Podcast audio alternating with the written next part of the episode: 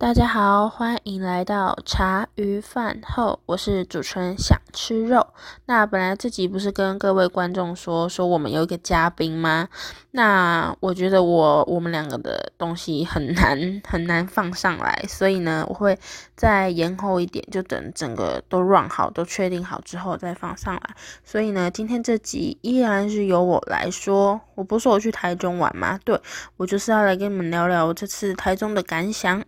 那想吃肉本人跟大多数人不一样，是我很可以一个人去干嘛，就是我可以一个人去吃饭，可以一个人去逛街，一个人去看电影，就是我很多事情都是一个人可以，两个人我也可以的那一种，一个人可以，一群人也可以，应该要这么说。那这一次去台中，就是我搭最早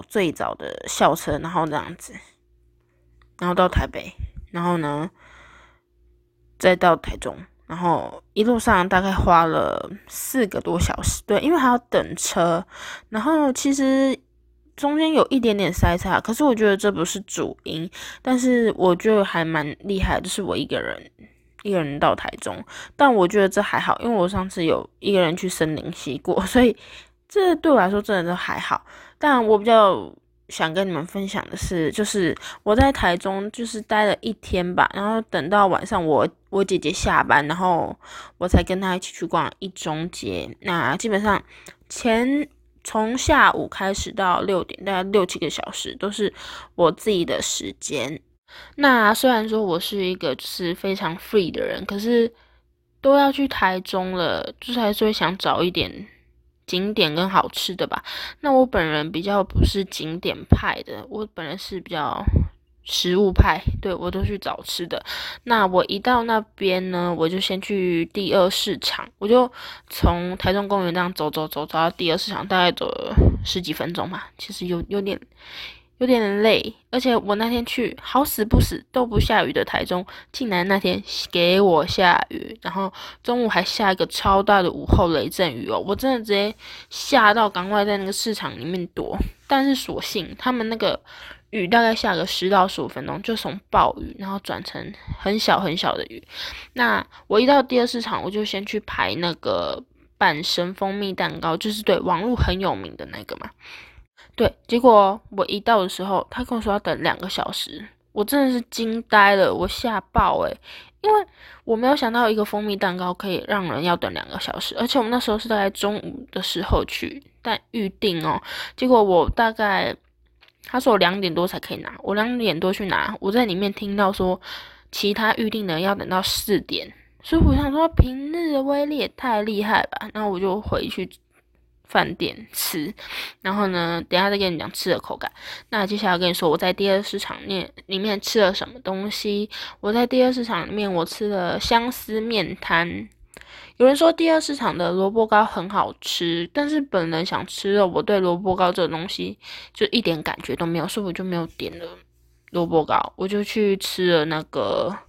肉羹面，然后我觉得它肉羹面很便宜啦，45块，但是它的汤头是算甜，就比较偏南部口味，我就比较不能接受，所以我加超多的那个辣椒酱油进去，把它混成比较稍微咸一点，那我觉得是不错吃的，以 CP 值来说。那香丝面摊的对面有一间老赖红茶，我就去点了一杯老赖红茶喝，那甜度是都不能调的哦，甜度冰块不能调。那我觉得它一杯25是算很便宜。那我觉得呢，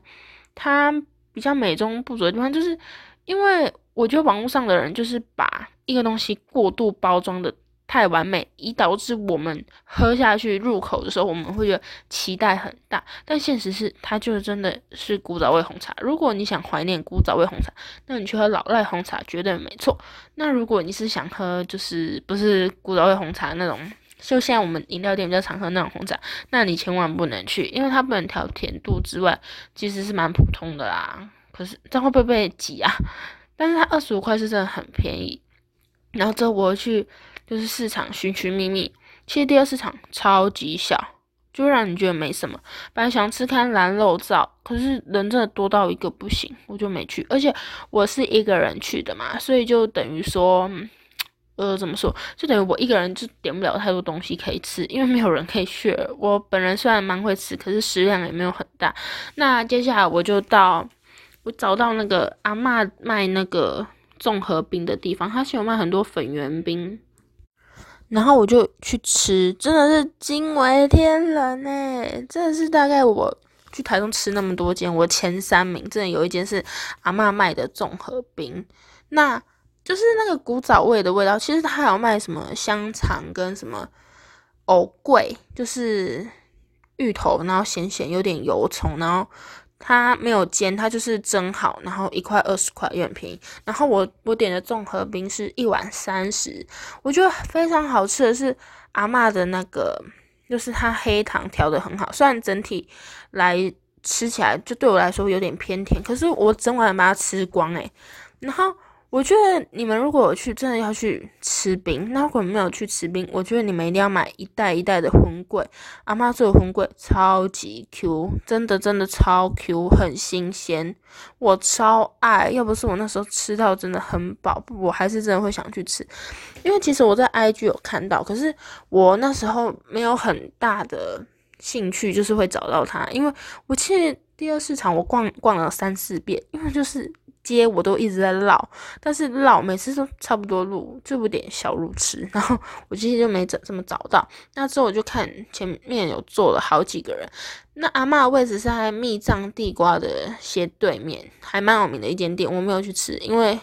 太饱了。对，然后呢，阿嬷人也很客气，而且重点是1碗才30块，真的很好吃。如果你2个人也是可以2个人，然后 share 1碗，真的。点综合冰就对了，然后如果你有什么料不要的话，你跟阿嬷说，阿嬷就会不要帮你加，像我就说我不要红豆绿豆，她就不帮我加，然后其他都有，你知道那吃起来真的会很幸福欸。那我们第二市场的美食就到这边一个段落，那如果下次有机会我会再去吃不同间，然后更多的选择。接下来我就到那个等蜂蜜蛋糕那边附近，那它那边旁边其实有一间叫做丁山肉圆，那间其实也很有名，我是看时尚玩家那时候911他们有介绍，然后来宾他们也觉得不错吃。我点的不是它的招牌肉圆，我是点的抄手，因为我真的很饱，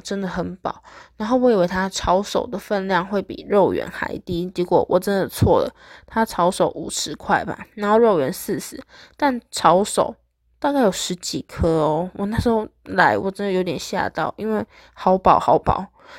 如果我是觉得可能是因为我太饱，所以我觉得这东西对我来说其实没有到一定要去吃啦，因为我觉得其实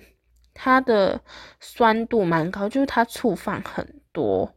然后它其他味道没有到非常突出，然后上面撒一点葱花。